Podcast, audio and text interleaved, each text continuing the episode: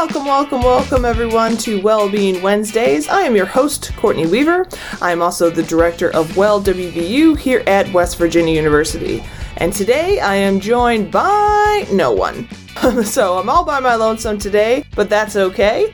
By the time this episode is released, it is going to be almost April. And the interesting thing about April is that it's an awareness month for 15 different issues. Uh, so this includes Alcohol Awareness Month, it's also Stress Awareness Month, it's National Autism Awareness Month, it's National Minority Health Month, and it's Sexual Assault Awareness and Prevention Month. Now, speaking of sexual assault awareness and prevention, if you're on campus, check out some of the events that are happening from numerous campus partners and from us at Well WVU. There's a lot of great stuff going on to raise awareness and talk about how to prevent sexual assault on campus. But the other thing about April is that it is STI Awareness Month. And you know me, I love to talk about STIs. So, we've already done an episode about chlamydia and gonorrhea. So, today we are going to talk about HPV. Yes, and our information that I got today for this podcast, I pulled from both the Planned Parenthood website, which is always a great source of information, and the CDC, which is the Center for Disease Control and Prevention. So let's dive right in. So, first of all, what is HPV? What does it stand for? Well, HPV stands for Human Papilloma Virus. It's a viral sexually transmitted infection that's transmitted from sexual skin to skin contact. Now, this means that HPV can be spread even if no one orgasms and even if there's no penetration of any kind. Now, remember, there are three types of STIs bacterial, viral, and parasitic. Now, bacterial and parasitic STIs are curable, but viral STIs are treatable, not curable. So you can treat the symptoms, but the virus is something that you may have to manage. Now, HPV is the most common sexually transmitted infection. Now this can get kind of confusing because when we talked about chlamydia, you'll if you remember, I mean it was a while ago, but chlamydia is the most commonly reported STI. And trichomoniasis, which is a parasitic infection, is actually the most common curable STI. But HPV, by and large, is the most common STI. And that's mostly because there are more than 200 different strains of HPV. So, of those 200 types, about 40 of them can infect the genital area. So, that includes the vulva, the vagina, the cervix, the rectum, the anus, the penis, and the scrotum. And that's in addition to your mouth and throat.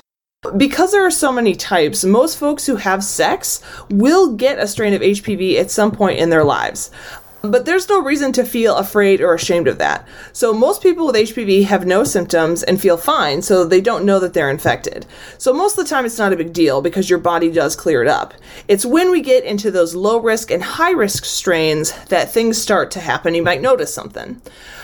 So, when we talk about the low risk strains, those are the ones that cause genital warts.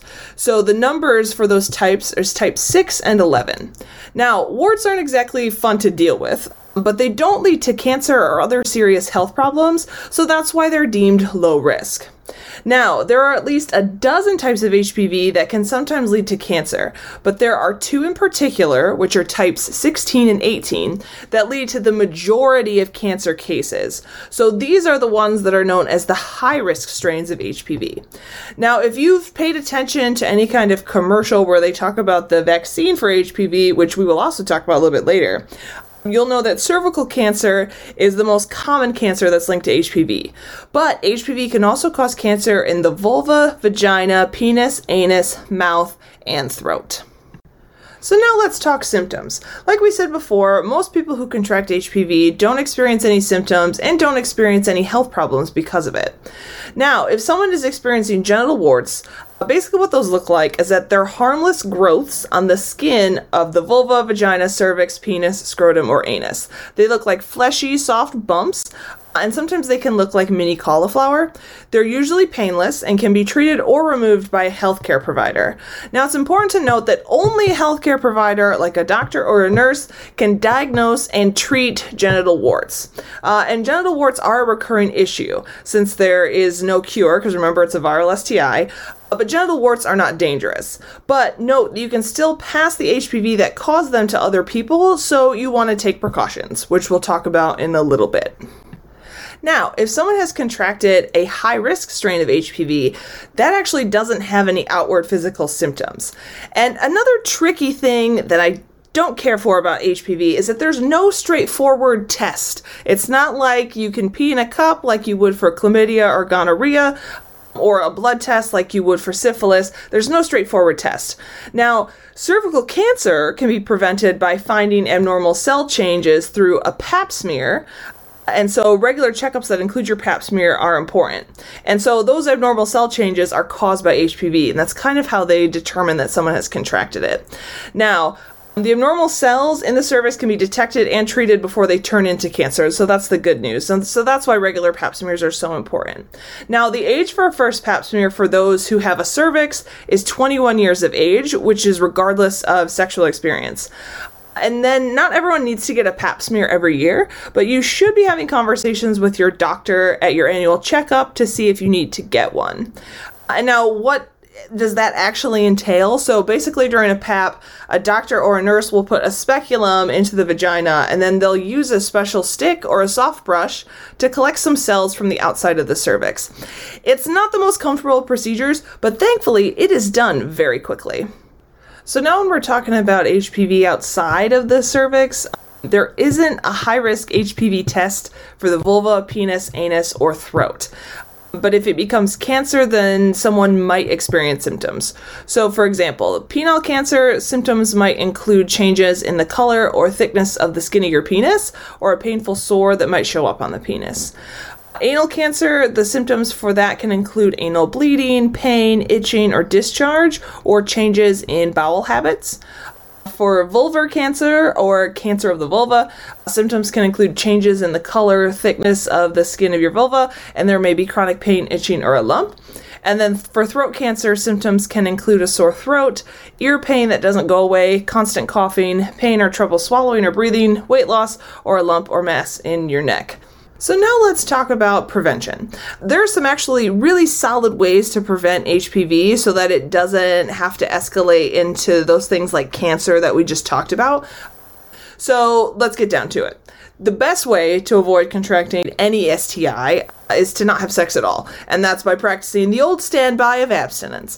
But we understand that that's not an option that everyone wants to use, so if you are choosing to be sexually active, make sure that you are using a barrier method consistently and correctly each time you have sex.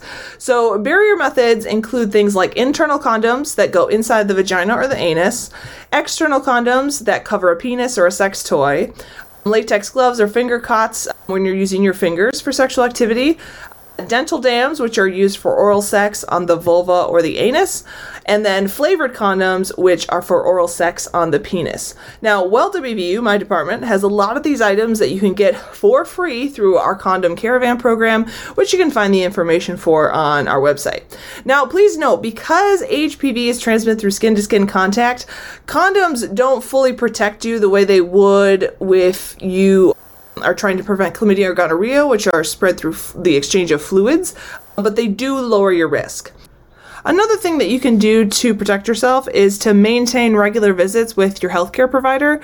So make sure that you're getting pap smears if you're over the age of 21 and have a cervix, and also make sure that you're getting tested for STIs, you know, annually or in between partners. Uh, and speaking of partners, make sure that you're actually talking to your sexual partners about things like sexual history, getting tested, and what kind of protection you want to use. And please note that sexual history is not the number of people that you have been with. I think it's really important for us to know that that actually tells us nothing. Uh, what's more important is what were the activities you did with previous partners, how you protected yourself, were you tested on a regular basis, all that kind of stuff. So, history is not just a number. And finally, let's talk about getting vaccinated because HPV is one of the few STIs that actually has a vaccination available and it's highly effective. So, this particular vaccine that people can get as young as the age of nine years old, and people up to the age of 45 are actually eligible to receive the vaccine. Now, if you're between the ages of 15 and 45, the vaccine is delivered in three separate shots over a period of six months. If you're under the age of 15, you actually only need to get two shots.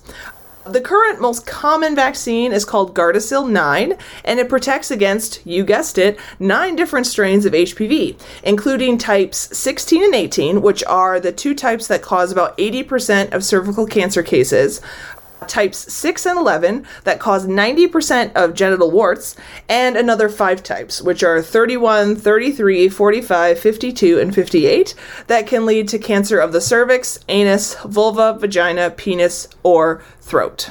So, there are probably some folks that see this vaccine as controversial because HPV is a sexually transmitted infection and that we're giving it to young people, you know, at as early as nine years of age. But in truth, the vaccine is actually most effective if you get it long before you start having sex. So, it's a good idea to get it when you're young. There was also a lot of talk when this vaccine was released that getting it would encourage young people to have more sex or to start having sex at a younger age. But actually, numerous studies have been conducted that have shown that this is not the case. The vaccine did not encourage young people to have sex, it actually just protects them from genital warts and cancer in adulthood. Now, if you currently have an HPV infection, the vaccine can't treat it, Uh, but it can help protect you from contracting the other types that it does prevent. And the good thing is that many health insurance companies cover the cost of the vaccine because I believe without insurance it'll cost about $250 per injection. But if you have health insurance, check with them, they probably cover it. It's also available for a low at low or no cost at your local health department or Planned Parenthood. And finally, please note that this shot is for everyone regardless of gender. When it was first released, it seemed to be only f- available for women, but now it is available for everyone. So I encourage you, if you're interested in getting vaccinated for HPV, that you look into it and talk with your doctor about it. All right, then. Well, that about wraps it up for me in this edition of Wellbeing Wednesdays. I appreciate you all taking the time to listen to this little podcast of ours, and we will catch you next time.